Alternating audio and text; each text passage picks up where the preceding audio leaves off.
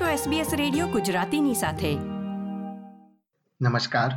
છવ્વીસમી ડિસેમ્બર બે હજાર બાવીસના મુખ્ય સમાચાર આપ સાંભળી રહ્યા છો વત્સલ પટેલ પાસેથી SBS ગુજરાતી પર. પ્રસ્તુત છે આજના મુખ્ય સમાચાર.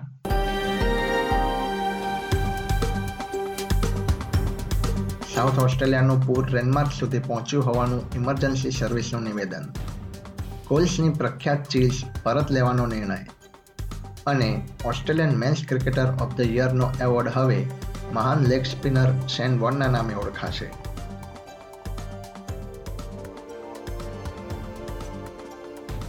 હવે સમાચાર વિગતવાર. સાઉથ ઓસ્ટ્રેલિયામાં પાણીનું ઊંચું સ્તર રેનમાર્ક સુધી પહોંચ્યું છે. ઇમરજન્સી વિભાગના અધિકારીઓના જણાવ્યા પ્રમાણે આગામી બે ત્રણ અઠવાડિયામાં તેનું સ્તર ઘટશે. સાઉથ ઓસ્ટ્રેલિયાના સ્ટેટ ઇમરજન્સી સર્વિસના ઓપરેશનલ મેનેજર શેરા પોલ ફોર્ડે જણાવ્યું હતું કે પાણીનો સંગ્રહ કરતી ઘણી દિવાલોને રિપેર કરવામાં આવી છે જોકે કેટલીક દિવાલો હજી પણ રિપેર કરવાની બાકી છે.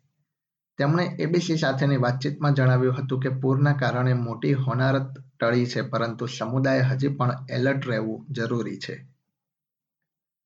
કોલ્સ સુપરમાર્કેટમાં વેચાતી લોકપ્રિય ચીઝમાં જોખમી દ્રવ્યો મળી આવ્યા બાદ તેને પરત લેવાનો નિર્ણય લેવાયો છે. Coles finest Australian organic washed rind row Victoria તથા તાસ્મેનિયાના સ્ટોરમાં ચૌદમી ડિસેમ્બરથી ઓનલાઈન તથા સ્ટોરમાં ખરીદી માટે ઉપલબ્ધ છે. પરીક્ષણમાં જાણવા મળ્યું હતું કે તેમાં ઈ. કોલાઈ નામના બેક્ટેરિયા હોવાના કારણે લોકોને તે બીમાર કરી શકે છે. કોલ્સે એક નિવેદનમાં જણાવ્યું હતું કે ગ્રાહકોએ આ વસ્તુ ઉપયોગમાં ન લેવી જોઈએ અને જો કોઈ વ્યક્તિને તેની ચિંતા હોય તો તાત્કાલિક આરોગ્ય સલાહ મેળવી લેવી જોઈએ. કોલ સુપરમાર્કેટે જણાવ્યું હતું કે તે સપ્લાયર તથા નિયામકો સાથે મળીને આગામી રણનીતિ ઘડી રહ્યા છે. આ ઉપરાંત અન્ય કોઈ ચીજને તેની અસર થઈ નથી. ગ્રાહકો તે ચીજ પરત કરીને સંપૂર્ણ નાણાં મેળવી શકે છે. ક્રિસમસના દિવસે એક વૃદ્ધ માણસનું મૃત્યુ નિપજાવવાનો એક વ્યક્તિ પર આરોપ ઘડવામાં આવ્યો છે. એડિલેડ ખાતેના મકાનમાં એક વ્યક્તિ પર હુમલો થયો હોવાની માહિતી પ્રાપ્ત થતાં પોલીસ તથા ઇમરજન્સી સર્વિસના અધિકારીઓ ઘટના સ્થળે પહોંચ્યા હતા, જ્યાં તેમને એકોતેર વર્ષીય વ્યક્તિનો મૃતદેહ મળ્યો હતો. તે જ ઘરમાં રહેતા અન્ય એક પિસ્તાલીસ વર્ષીય વ્યક્તિની હત્યાના આરોપસર ધરપકડ કરવામાં આવી હતી.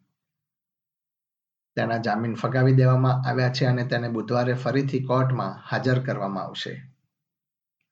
નોર્ધન ટેરેટરીમાં એક પ્લેન પડી જતા બે વ્યક્તિઓના મૃત્યુ થયા છે. શનિવારે સવારે પાયલટ તથા એક પેસેન્જરે ઈસ્ટ એનહામના ગો એરપોર્ટથી કેથરીનની ઉડાન ભરી હતી. બંને વચ્ચેનું અંતર પાંચસો ત્રીસ કિલોમીટર છે, જો કે રસ્તામાં જ પ્લેન પડી ગયું હતું. પોલીસ તથા ઓસ્ટ્રેલિયન મેરીટાઈમ સેફ્ટી ઓથોરિટીને કેથરીનથી લગભગ બસો પચાસ કિલોમીટર દૂર પ્લેન મળી આવ્યું હતું. ઓસ્ટ્રેલિયામાં આજે બોક્સિંગ ડેના રોજ ત્રેવીસ પોઈન્ટ પાંચ બિલિયન ડોલરની ખરીદી કરવામાં આવે તેવી રિટેલર્સને અનુમાન છે.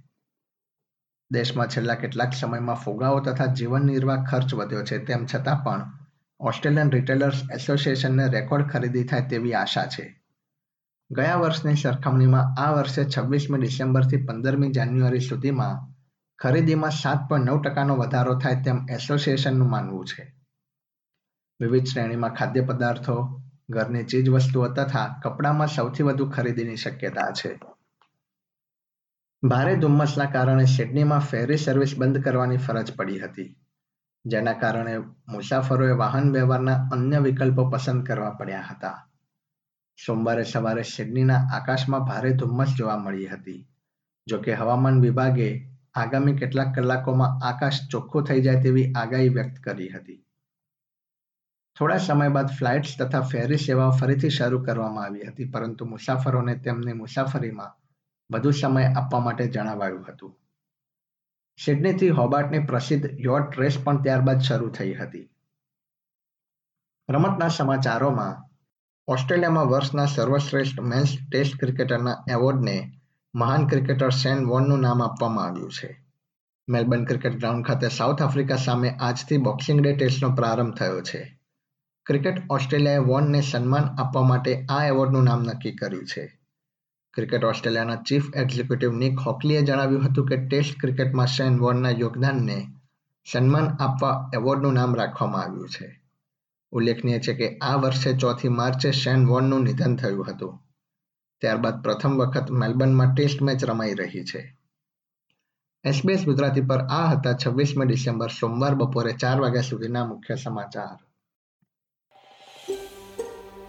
આ પ્રકારની વધુ માહિતી મેળવવા માંગો છો? અમને સાંભળી શકશો Apple podcast Google podcast Spotify કે જ્યાં પણ તમે તમારા પોડકાસ્ટ મેળવતા હોવ.